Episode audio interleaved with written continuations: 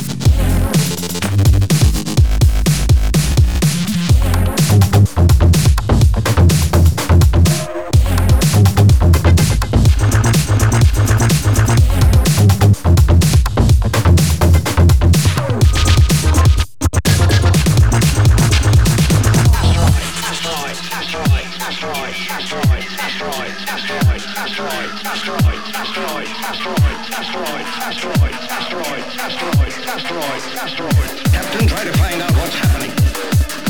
But remember, they're not terrestrial spaceships. That is, if they are spaceships. They could be asteroids. They've got to be asteroids.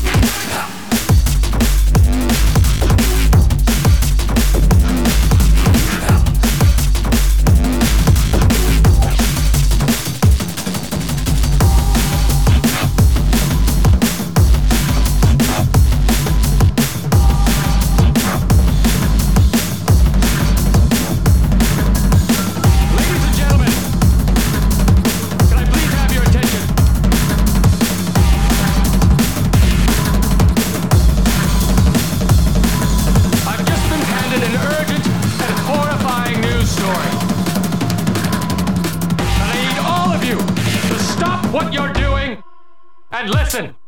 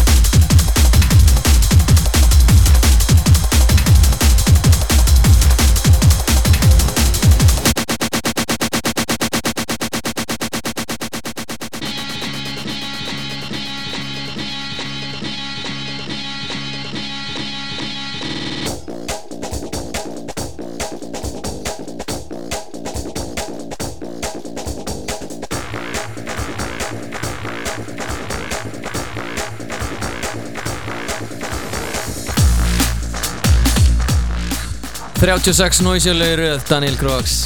Takk fyrir það. Það er ekkert annað. Smá hérna jólagjöf frá hausum. Heldur betur. Við þökkum uh, skím ofar og breakbeat.is piltum kærlega fyrir komuna. Stór skemmtilegt að heyra þessa bransasögur og hvernig þetta var hérna í gamla dag Já, við erum búin að posta myndum hérna að því á uh, Twitter og Instagram. Það er hausar DNB Tjekka því.